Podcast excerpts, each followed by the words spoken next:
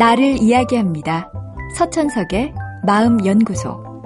오클랜드 대학교의 마레와 글로버 박사의 연구에 의하면 금연을 결심하는 데 있어서 건강에 대한 염려와 같은 이성적인 접근보다는 안 좋은 냄새가 난다는 등의 정서적인 접근이 보다 효과적이라고 합니다.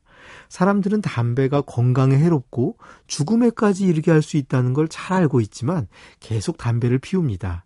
하지만 주변 사람들에게 냄새가 난다는 말을 들으면 창피해하며 혹시 자신이 그들로부터 배제되지 않을까 두려움을 갖게 되죠. 그리고 이런 감정들은 금연 결심으로 이어지는 경우가 많습니다. 이와 비슷한 연구로 와튼 스쿨의 조나버거 교수가 대학 신입생을 대상으로 한 연구도 있습니다.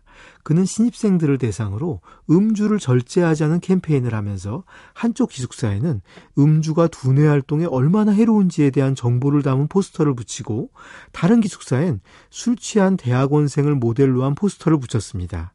그 포스터엔 다음과 같은 문구가 인쇄되어 있었죠. 수많은 대학원생들이 술을 마시고 그중 많은 수는 필름이 끊깁니다. 그러니 술을 마실 땐 한번 생각해 보세요. 누구도 이 사람으로 오해받고 싶어 하지 않는다는 것을. 대부분의 신입생들은 나이 든 대학원생, 그것도 술에 취한 고리타분한 대학원생과 한 묶음으로 취급받는 것을 싫어합니다. 이 메시지는 그걸 노린 거죠. 2주가 지난 후에 두 기숙사 학생을 대상으로 지난 한 주 동안 얼마나 많은 술을 마셨는지 조사를 해보았습니다.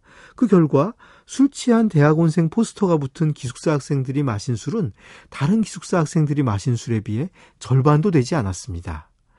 자신의 건강을 챙기는 것이나 다른 사람에게 매력적으로 보이고 싶어 하는 것이나 모두 자기를 위한 행동입니다.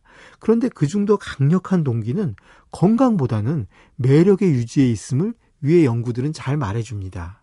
그러니 다른 사람의 행동을 이끌어내고 싶다면 그 행동이 장기적으로 어떤 결과를 가져온다고 말하기보다는 다른 사람이 그 행동을 어떻게 볼 것이라고 이야기해주는 편이 좋습니다. 청소년들에게 금연에 대해 이야기할 때도 머리가 나빠질 수 있다거나 건강에 해롭다는 말보다는 담배 피우는 건 좀 요즘 촌스러운 행동인데 아니면 쿨해 보이지 않는데 이렇게 말하는 편이 더 낫습니다. 특히 아이들이 좋아하는 스타가 그런 말을 하면 매우 효과적이죠. 사람이란 어쩔 수 없이 남을 의식하는 존재입니다. 남의 시선에 어떻게 보이는지가 우리의 많은 행동을 결정하죠. 그래서 수많은 광고들은 자기 회사의 상품이 왜 좋은지를 말하기보단 그 상품을 쓰면 얼마나 멋있어 보이는지, 그리고 남들이 얼마나 좋아할지의 메시지를 집중합니다.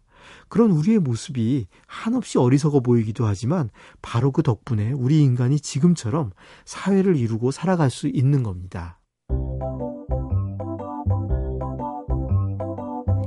서천석의 마음연구소. 지금까지 정신건강의학과 전문의 서천석이었습니다.